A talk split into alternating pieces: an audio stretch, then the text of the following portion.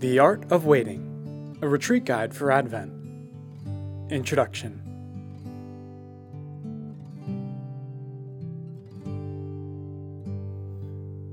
Do you like waiting? Waiting in line, waiting for an answer, waiting for the weather to change, waiting for the results of a test? These are not activities that tend to energize us. But what about anticipating? Do you like the idea of experiencing anticipation? Of looking forward to something good that's coming soon? That's a different story. Anticipation involves waiting, but it gives substance to the waiting. It fills it with meaning, direction, purpose, and significance. It energizes us because it promises to bring us something we value, something that will give us joy. When we anticipate something, we actively get ready for it instead of just sitting around waiting for it to happen. Advent is a liturgical season meant to be lived with deep spiritual anticipation. It is a time of year in which the Church invites us to look forward to spiritual gifts with the same kind of eagerness and delight that children feel towards material gifts. But how do we do that? The weeks leading up to Christmas and Epiphany are some of the busiest and most stressful of the year. How can we live them as God wants us to live them? How can we relearn the childlike art of anticipation and apply it to our grown up lives? That's what this retreat guide, The Art of Waiting, a retreat guide for Advent, will explore. In the first meditation, we will learn the art of waiting from some of Advent's main characters, John the Baptist and the Blessed Virgin Mary. In the second meditation, we will take some time to recall what we are waiting for. And in the conference, we will switch gears a bit to look at what God is waiting for as we explore the four phases of Christian growth. Let's begin by quieting our hearts and activating our faith in God, who's already thinking of us and eager to spend this time with us. Let's thank Him for that and ask Him for all the graces we need to learn the Christian art of waiting.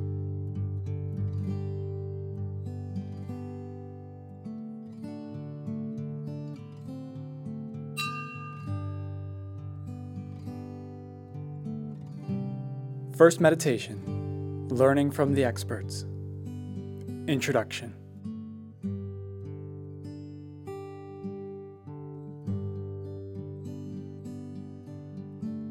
Throughout the four weeks of Advent, the Church's liturgy draws our attention in a special way to two figures in addition to Christ Himself St. John the Baptist and the Blessed Virgin Mary. Each one of them has something to teach us about the art of waiting. St. John the Baptist is known as the precursor, the transition figure between the Old Testament and the New Testament.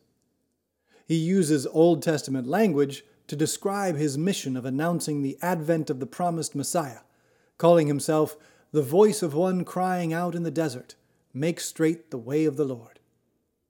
He was the first prophet to appear in Israel for hundreds of years, and his message was simple Repent and get ready, because the promised Savior is coming. He led an austere life that gave his message a certain moral weight and helped capture the imagination of his contemporaries. As the Bible explains it, at that time Jerusalem, all Judea, and the whole region around the Jordan were going out to him and were being baptized by him in the Jordan River as they acknowledged their sins. St. John the Baptist was anticipating the arrival of the Messiah by fulfilling his own mission in the history of salvation. That's the first lesson for us about the art of waiting. Just as St. John the Baptist anticipated the first coming of Jesus, we are anticipating the second coming of Jesus Christ.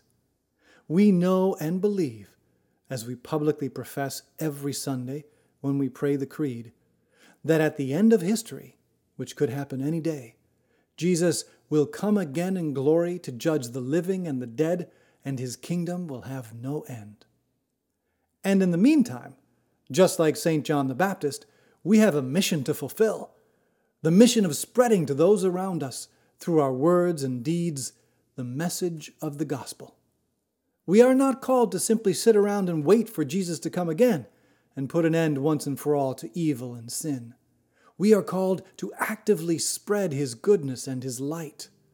That's part of how we anticipate His second coming. It's part of the Christian art of waiting.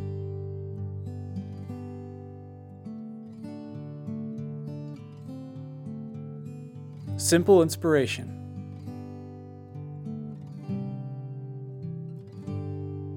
There is a beautiful, true story about one woman who rediscovered this active Christian spirit not during the four weeks of Advent, but two days after Christmas.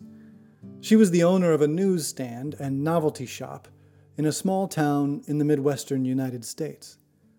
One year, shortly before Christmas, she fell sick and spent the whole holiday confined to bed. She felt gloomy and even bitter about missing midnight mass and the other Christmas celebrations. But when she reopened her store two days after Christmas, an idea came to her. Why not turn today into my lost Christmas? She carried out her plan by putting the spirit of Christmas into the whole day. She smiled more frequently and more warmly than usual. She tried to be extra accommodating and friendly with her clients. She even gave spontaneous discounts to customers who were low on cash. After closing the store for the day, she took some small presents to several homebound neighbors, and she also visited some poor families to give candy to the children. By the time she came home, she was so full of joy and the spirit of Christmas that she had never felt happier in her life. She decided from then on to keep the spirit of Christmas alive every day of the year. How different Advent would be for ourselves and for those around us if, with the help of God's grace, we were to spend these four weeks actively ushering in the spirit of Christmas, just like that. And just as St. John the Baptist actively ushered in the arrival of the Messiah.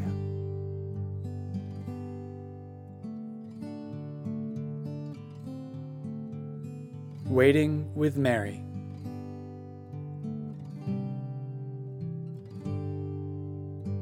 The second figure given special attention during the liturgical season of Advent is the Blessed Virgin Mary.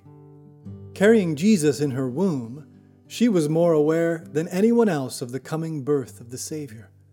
And how did she prepare for that day? What did she do to fill her time of waiting with meaning and joy? The Gospels identify three things service, faith based friendship, and prayer.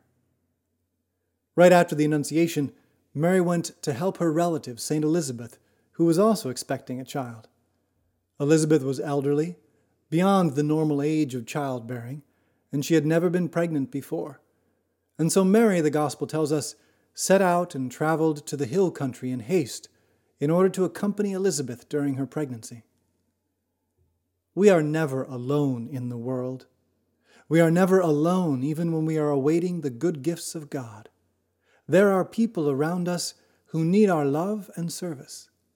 Advent is a time to renew our awareness of that and to reach out to help meet those needs. But Mary didn't go to Elizabeth's house only to give help and service. She also went to share with a dear friend her own good news. The Gospel describes the meeting between Mary and Elizabeth as a heartfelt exchange of spiritual experiences and thoughts. This too is part of the art of waiting. During Advent, we anticipate the celebration of Christ's first coming, and we also think deeply about his second coming. Both of these revealed truths should stir up in our hearts and minds desires and thoughts about how to live our faith more deeply and how to discover and better fulfill God's will in our lives. Those thoughts and desires need to be expressed and shared so that they can bear fruit in our lives. And this is why it's so important for us to cultivate faith based friendships. Advent is a particularly propitious time for renewing, deepening, and investing in those friendships and relationships that can rejuvenate our journey of faith and nourish our love for God and His kingdom. Valuing them and living them deeply are also part of the art of waiting. Finally, the Bible explains to us not only what Mary did and who she talked to, it also explains what was going on in her soul. St. Luke describes Mary's reaction on the very night of Christ's birth when the shepherds came to visit the newborn Savior, and Mary kept all these things, reflecting on them in her heart. Mary was a deep, prayerful woman, and we need to follow her example, cultivating space for meaningful, prayerful silence so as to reflect on God's message in our hearts. This, too, is an important dimension of the art of waiting. It keeps us from being superficial, brittle Christians, distracted by the tinsel and the noise, but bereft of the sparkle that comes from true wisdom and unshakable joy.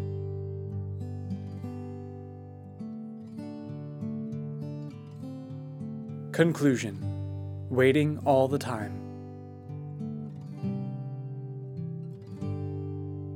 The Christian art of waiting is applicable in a special way to the season of Advent, when we look forward with anticipation both to celebrating the first coming of our Lord and to welcoming his second coming. But it isn't just for Advent.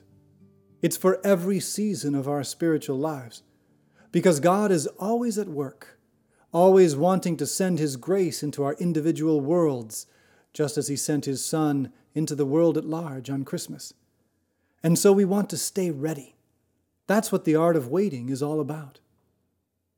Let's take some time now to reflect prayerfully on what St. John the Baptist and the Blessed Virgin Mary teach us about the art of waiting, and how to apply those lessons during this Advent, right here and right now.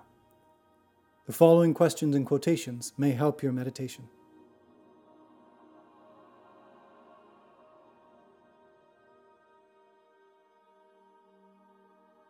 Three questions for personal reflection or group discussion.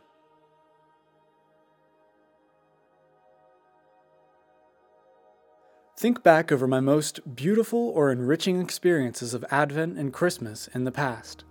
What made them so valuable to me? Savor them and thank God for them.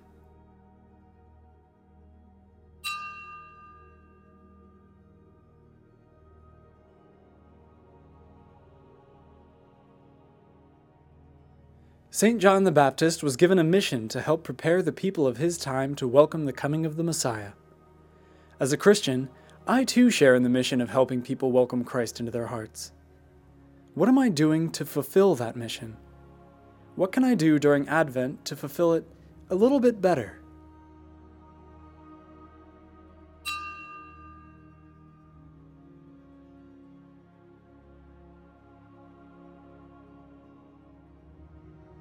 The Blessed Virgin Mary anticipated the birth of Jesus by serving and building her spiritual friendship with St. Elizabeth, and by taking time to pray and ponder over God's words and actions.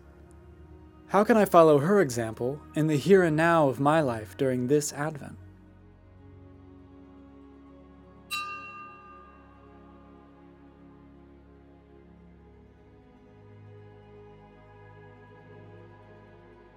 Three quotations to help your meditation.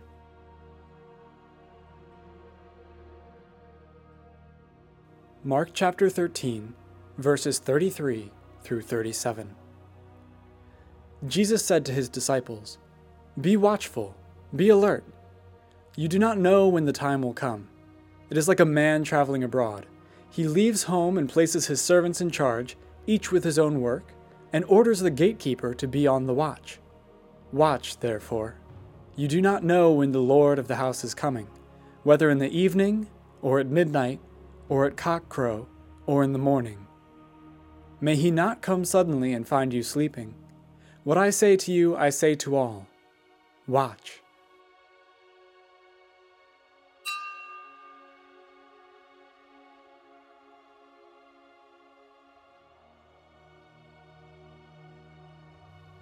Mark chapter 1, verses 1 through 8.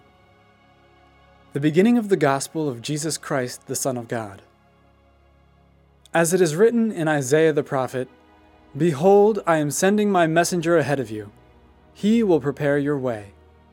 A voice of one crying out in the desert, Prepare the way of the Lord, make straight his paths.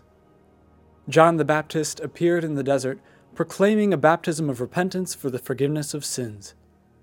People of the whole Judean countryside and all the inhabitants of Jerusalem were going out to him and were being baptized by him in the Jordan River as they acknowledged their sins. John was clothed in camel's hair, with a leather belt around his waist. He fed on locusts and wild honey. And this is what he proclaimed One mightier than I is coming after me. I am not worthy to stoop and loosen the thongs of his sandals. I have baptized you with water. He will baptize you with the Holy Spirit.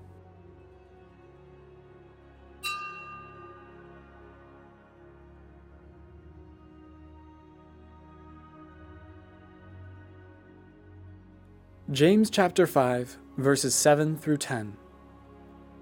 Be patient, brothers and sisters, until the coming of the Lord.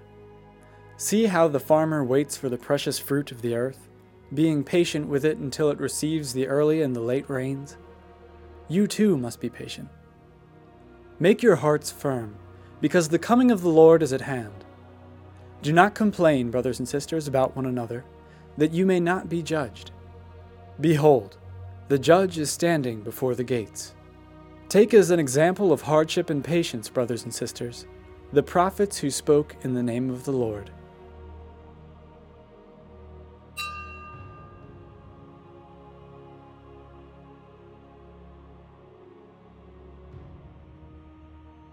Second meditation Why Christmas Happened. Introduction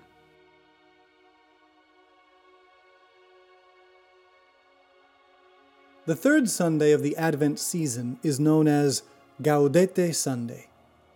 The word gaudete is Latin for rejoice, and in the Latin version of that Sunday's Mass, it's the very first word. The third Sunday of Advent has been Gaudete Sunday ever since the time of Pope St. Gregory the Great, way back in the 6th century. It's the reason for the rose colored vestments and Advent candle that we use on that Sunday.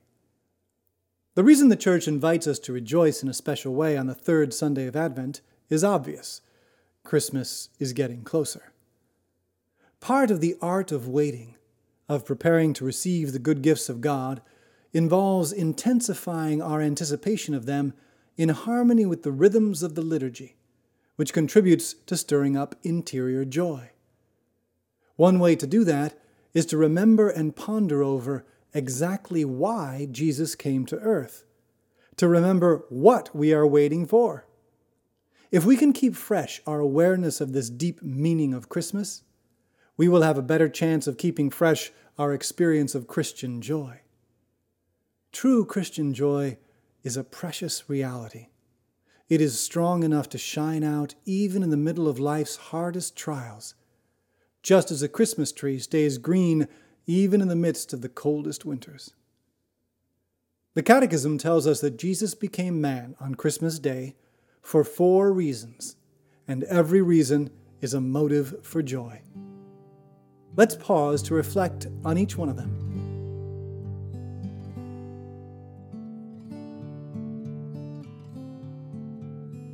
Reason 1 Jesus came to save us. First of all, the Catechism tells us the Word became flesh for us in order to save us by reconciling us with God. Ever since original sin, we needed to be saved. The human race as a whole, and every individual human being, was created in order to find lasting happiness by living in friendship with God. But original sin was the human race's sinful and foolish rebellion against God. As a result of that rebellion, we became so lost and tangled up in the dense jungle of selfishness and sin that there was no possibility of our finding our own way back to the Father's house. So God sent His Son, Jesus Christ, into the jungle to rescue us. This is a reason for lasting joy, because it is God's promise that evil will not have the last word. Just as Jesus came to Bethlehem 2,000 years ago, so he will come again at the end of history, righting every wrong, wiping away every tear, and restoring every loss. Salvation took a mighty step forward on the first Christmas, and it will continue growing and spreading until the last Christmas, no matter how dark the winter of history may get in the meantime.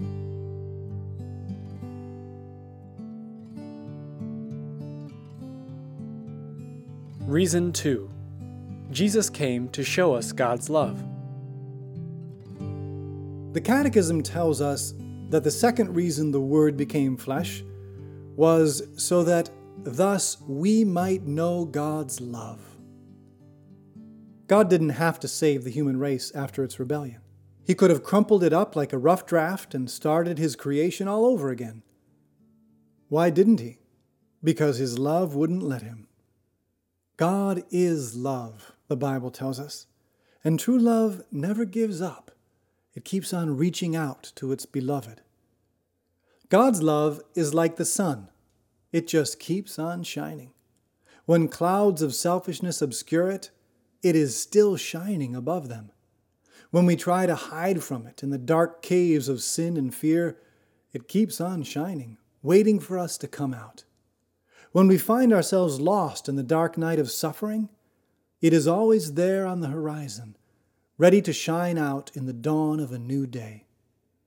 This too is a reason for lasting joy, because the deepest desire of the human heart is to be thoroughly known and thoroughly loved. Only God knows us through and through, all the good and all the bad. And by coming to earth as our Savior, He shows that even while knowing us so well, He is still willing to sacrifice His own heavenly comfort to come and save us. That's how unhesitating His love is. It proves that we never again have to suffer the agonizing despair that comes from wondering whether or not we are truly lovable. We are, Jesus tells us at Christmas, and we never need to doubt it again. What a relief! What a cause for rejoicing!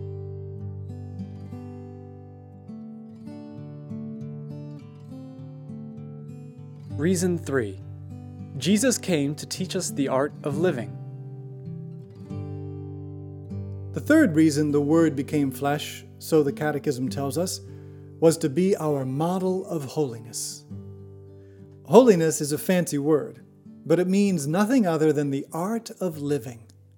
When someone is holy, like the saints, it means that they have learned the art of living. They know what life is about and how to live it to the full. Jesus came to teach us that, both by what he said and, most especially, by his own example.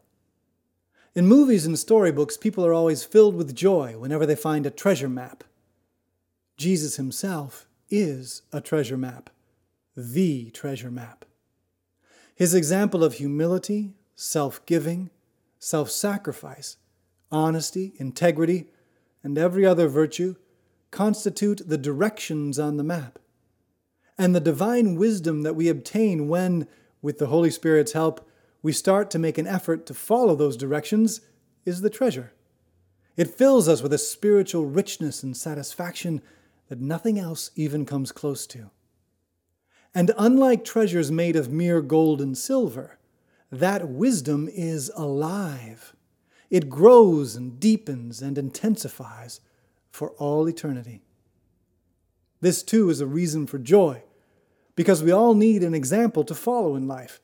Nothing would be more frustrating and saddening than to know that a treasure is within reach, but not to know how to get to it. Reason 4 Jesus came to adopt us into his family.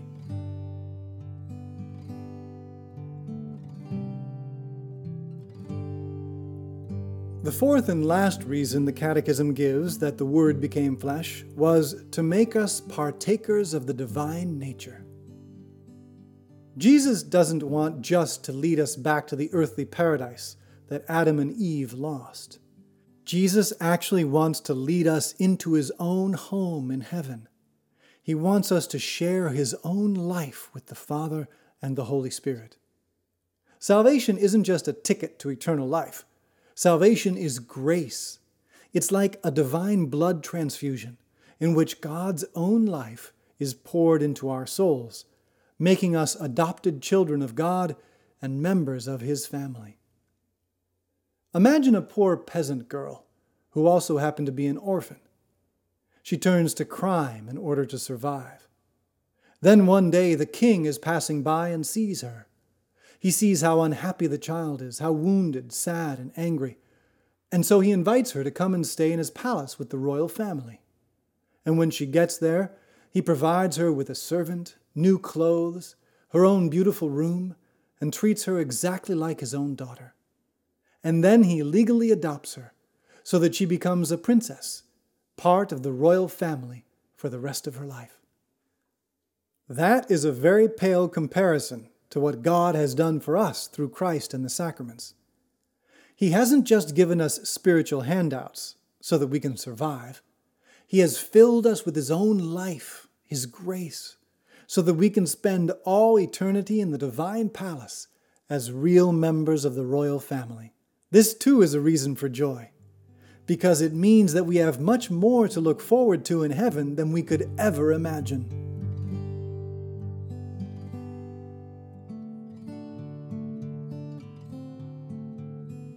Conclusion Letting Joy Blossom. That's what Christmas is really about. Jesus becoming one of us to save us, to prove God's love for us, to teach us the art of living, and to share his very life with us. And those are the reasons for Christian joy. Reasons that never change, which means that Christian joy doesn't ever have to go away. In the conference, we will go over some practical tips about how to stay focused on the Lord in the midst of Advent's challenges. But for now, Let's take some time to savor and enjoy the four reasons why Jesus took up residence in the Virgin's womb and was born in that humble cave at Bethlehem, to practice a little bit the art of waiting. Let's thank Him for coming to save us, and let's ask Him to help us stay close to Him every day of this liturgical season so that we can experience more and more deeply true Christian joy. The following questions and quotations may help your meditation.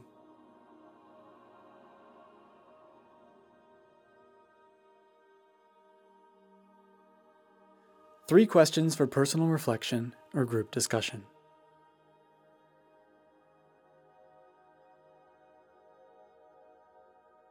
Which of the four reasons behind Jesus' incarnation resonates the most in my heart and mind? Why? Which resonates least? Why?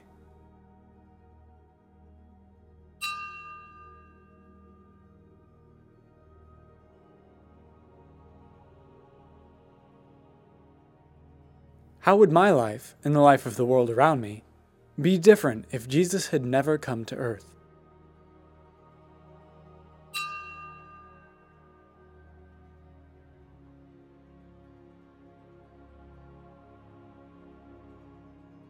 In the second reading for the Mass of Gaudete Sunday, Year C, St. Paul writes, Rejoice in the Lord always.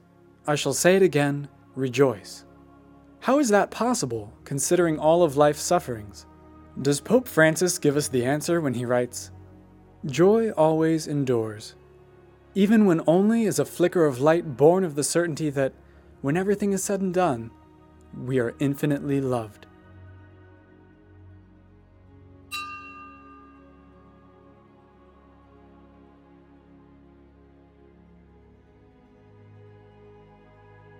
Three quotations to help your meditation.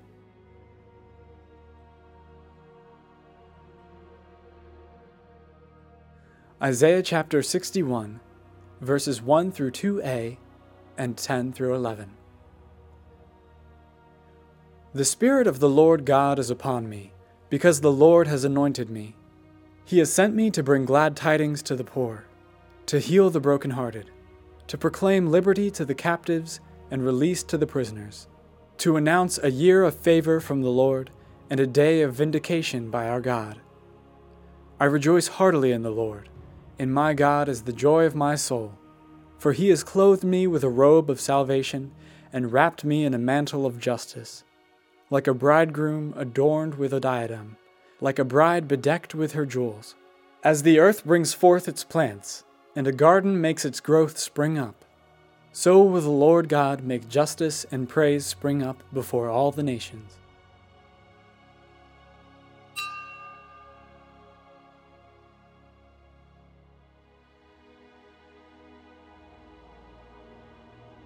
Philippians chapter 4, verses 4 through 9. Brothers and sisters, rejoice in the Lord always. I shall say it again, rejoice. Your kindness should be known to all. The Lord is near. Have no anxiety at all, but in everything, by prayer and petition, with thanksgiving, make your requests known to God. Then the peace of God that surpasses all understanding will guard your hearts and minds in Christ Jesus. Finally, brothers, whatever is true, whatever is honorable, whatever is just, whatever is pure, whatever is lovely, whatever is gracious, if there is any excellence, and if there is anything worthy of praise, think about these things. Keep on doing what you have learned and received and heard and seen in me. Then the God of peace will be with you.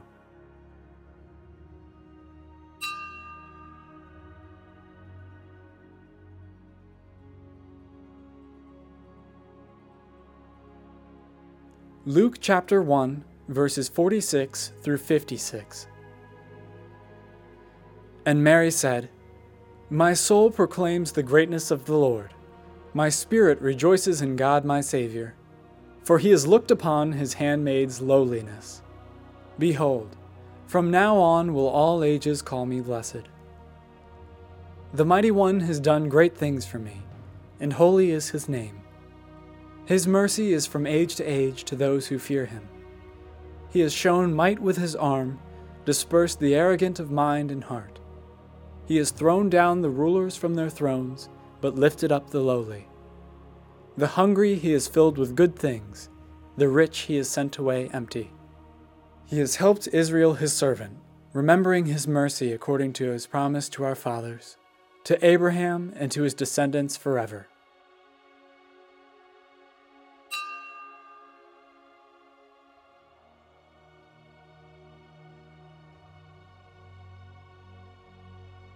Conference The Four Phases of Christian Growth.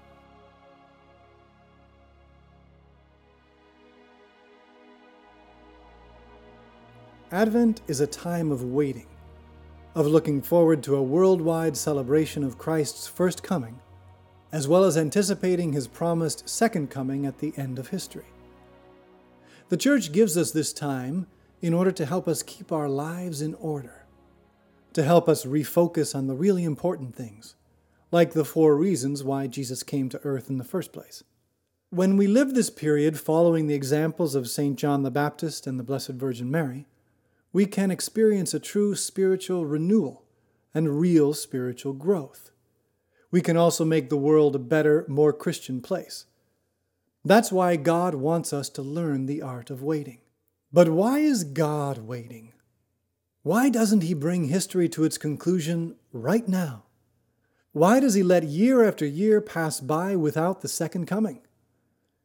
In one sense, we can never fully know the answer to that question, because we can never fully fathom the infinite wisdom of God. And yet, in another sense, God Himself has revealed the reason to us. In his second New Testament letter, St. Peter explains that God's requiring us to patiently endure the sufferings of this life as we wait for the life to come has a purpose. Here is how he describes it Therefore, beloved, since you await these things, be eager to be found without spot or blemish before him, at peace, and consider the patience of our Lord as salvation. God's patience is directed towards our salvation. Or, as another translation puts it, if our Lord stays his hand, count it part of his mercy. We could multiply verses from the New Testament that tell us the same thing from various angles. The art of waiting is connected to God's plan for us to grow to spiritual maturity, both during Advent and during every other season. So, where do you find yourself on the path of spiritual growth? And what can you look forward to as you continue to grow? This conference will try to help answer those questions by reviewing the four phases of Christian life.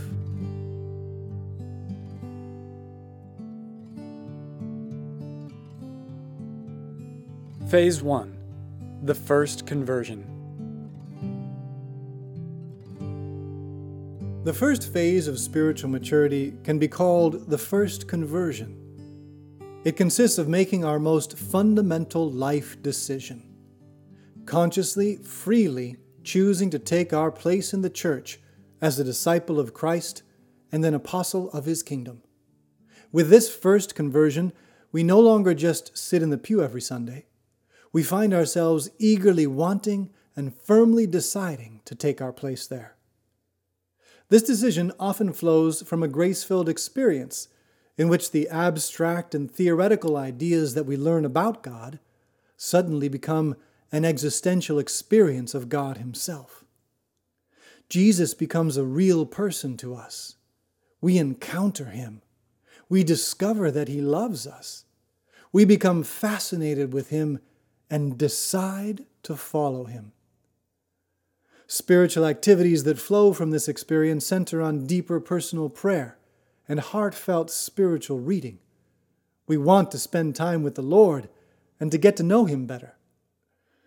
This kind of transforming experience was described beautifully in the famous hymn, Amazing Grace, written by a former slave trader who had become a minister. The first verse goes like this Amazing grace, how sweet the sound that saved a wretch like me. I once was lost, but now am found, was blind, but now I see. The decision to become Christ's disciple and apostle is the prerequisite for the other phases. If we haven't made a conscious commitment to Christ and his kingdom, we certainly won't be able to live out that commitment. This is why an important part of our Christian mission in life is to help people who only know God theoretically to experience Him existentially, so they too can make a fundamental life decision to follow Christ.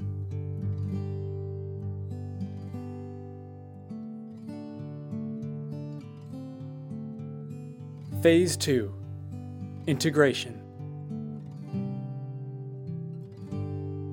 The second phase in growing to spiritual maturity builds on the first. Some spiritual writers call it integration. It consists in organizing all the different aspects of our life around our fundamental life decision, as iron filings arrange themselves neatly around a magnet. It starts with our heart and our mind, the very core of our being, and works its way out. When our heart is integrated, we habitually desire to please God, to extend His kingdom, to stay faithful to Him, to know Him better every day. When our mind is integrated, we habitually think according to Christ's criteria. We look at the world and the events around us through the lens of the gospel and the teaching of Christ's church. As we integrate our heart and mind, we begin to feel the need to integrate everything else as well. We will feel the need to reform or abandon relationships that bring out the worst in us or lead us into sinful behavior. Certain bad habits have to go our sense of responsibility intensifies, and we feel the need to develop all our talents and take full advantage of all our opportunities. We start to organize our time better, to elevate our conversations, to treat people with greater respect and dignity. In short, every aspect of our life begins to feel and respond to the tug of that magnet, and we eagerly help each one to find its rightful place. In this phase, besides prayer and spiritual reading, we find ourselves working hard to reform our behaviors, seeking good advice and direction from wise mentors, and strengthening the force of our magnet through a more intense sacramental life. This task of integrating the dispersed elements of our life will never end. Perhaps at the beginning it will require more intense and focused effort, like cleaning your room after six months of accumulated neglect but even later, it will require constant attention. We never grow out of this phase, or any of the phases for that matter. They build on each other and feed each other. St. Maximilian Kolbe used to tell his younger Franciscan brothers that when he got to heaven, he would be able to help them twice as much, because here on earth, he could only use one hand to help them. With the other hand, he had to support himself. He had to be constantly engaged in this second phase of Christian living.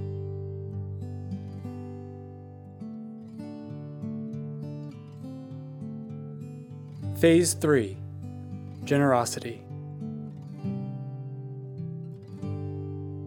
The third phase is generosity. Once we have more or less integrated our life with our decision to be Christ's disciples and apostles, we can begin to feel pretty comfortable, maybe even a little bit overconfident.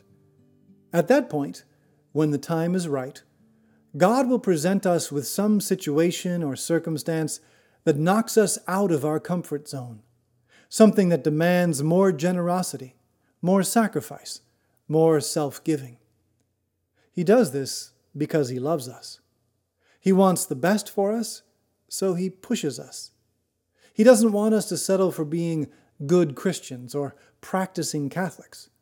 He wants us to be saints, real, dynamic, powerful, world renewing saints. And since being a saint requires more love than our natural selfishness likes to give, God puts us into circumstances where we have to stretch ourselves. It usually hurts. It's usually hard for us. And that's why the church never tires of pointing our gaze to the crucifix, which reminds us that Christ's generosity was total and unconditional. He is our model of generous love. The call to generosity can come in many different ways. It can be an invitation to follow a vocation to the priesthood or the consecrated life which means giving up our own plans and hopes by putting all our eggs in God's basket. It can be an invitation to choose a less traditional career path in order to dedicate oneself full time to the unglamorous work of building the kingdom of Christ. It can be a physical trial, like sickness or the death of a loved one. It can be difficulties in marriage or family life. For instance, when a newlywed couple realizes they can't have children. Because there is no limit to how much we can love God and our neighbor, we will usually be called to greater generosity more than once. Once or twice, or maybe a few times, the call to generosity will be dramatic. Like when St. Ignatius of Loyola gave up the privileges of nobility to follow his priestly vocation, or when widowed St. Elizabeth of Hungary refused the Holy Roman Emperor's marriage proposal so she could dedicate herself to prayer and works of Christian charity. But dramatic moments like those don't come out of the blue. The Holy Spirit tries to prepare us for them with generosity practice sessions, like subtle invitations to spend an extra few minutes in the chapel, or to go the extra mile for another person even when we don't feel like it, or to make some adjustments in our social life.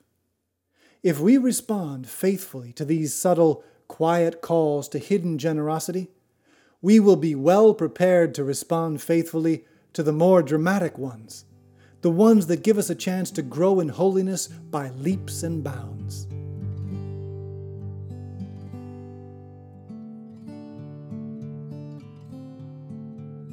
Phase 4 Perseverance. The fourth and last phase of our spiritual journey is what tradition calls final perseverance, staying faithful to Christ and His kingdom to the end of our lives, and therefore entering into the great adventure of eternity with Him in heaven. No one is guaranteed final perseverance. It, like existence itself, like the grace of baptism, and like so many other graces that we receive throughout our lives, is a gift of God one that comes from His goodness and not from any merit of our own.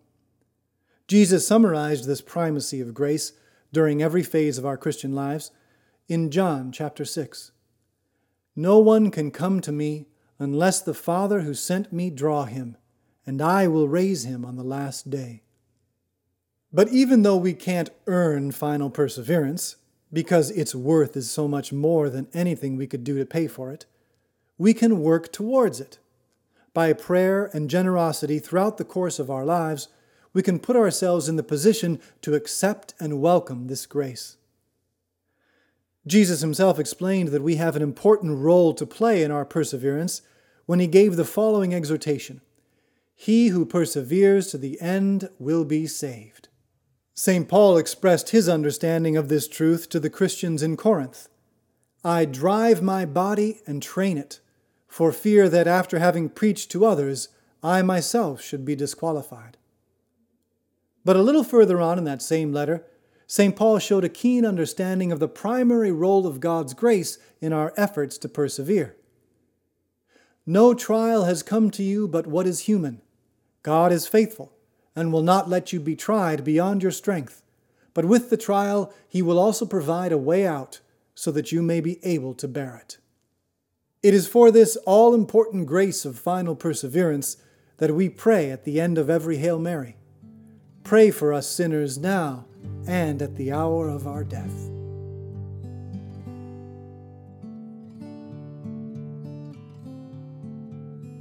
Conclusion The Journey of Life.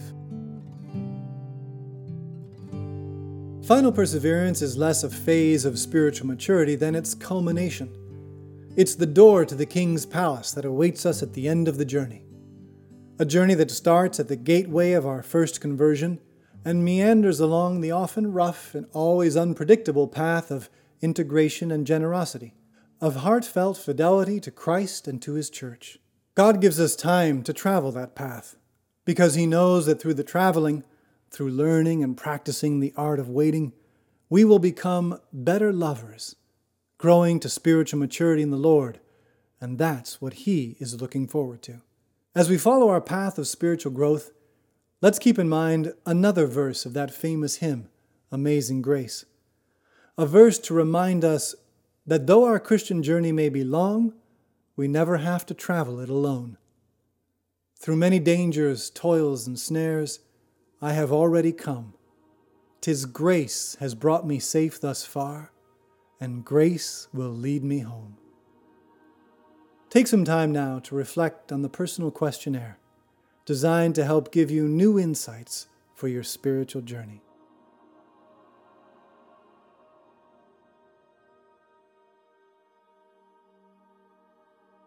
Personal Questionnaire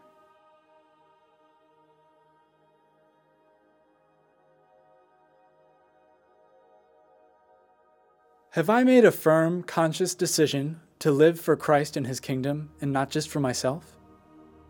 If not, What's stopping me from making that decision right now? If so, when did I make that decision? And what were the circumstances that God used to move me in that direction? Remember and give thanks.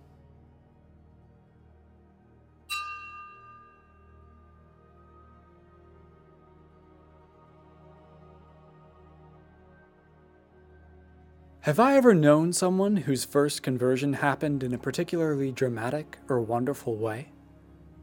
What can I learn about God from reflecting on that person's experience?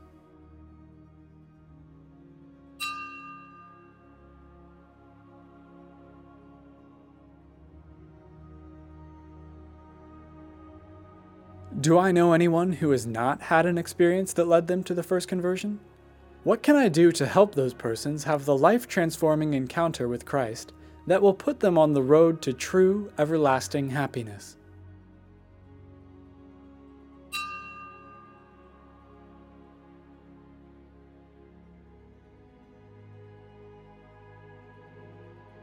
How deeply do I feel a desire to be Christ's messenger to people who haven't yet come to know Him and become His followers? How deeply should I feel this desire?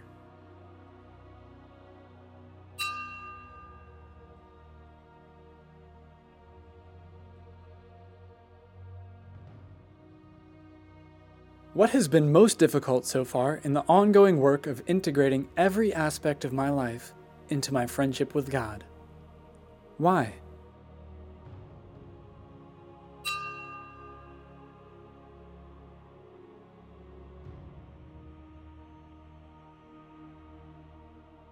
What has been most rewarding so far in the ongoing work of integrating every aspect of my life into my friendship with God? Why?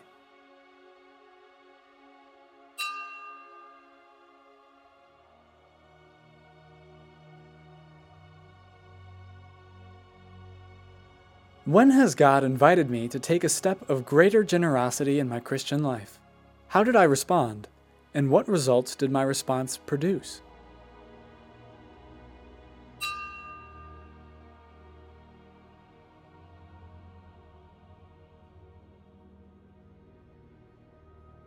What has helped me to say yes to God's past invitations to generosity? What has made it hard for me to say yes?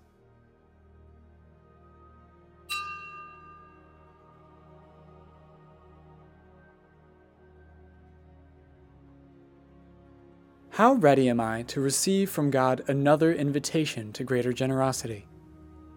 Why?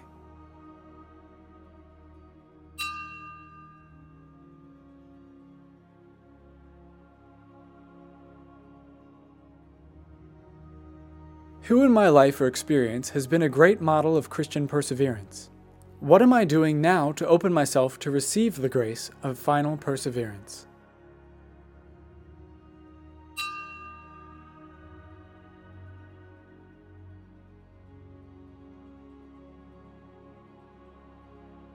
Further reading A Handbook of Spiritual Perfection by Father Philip E. Dion. The Fulfillment of All Desire by Ralph Martin. Introduction to the Devout Life by St. Francis de Sales. Seeking First the Kingdom 30 Meditations on How to Love God with All Your Heart, Soul, Mind, and Strength by Father John Bartunek. Answers Catholic Advice for Your Spiritual Questions by Father John Bartunek.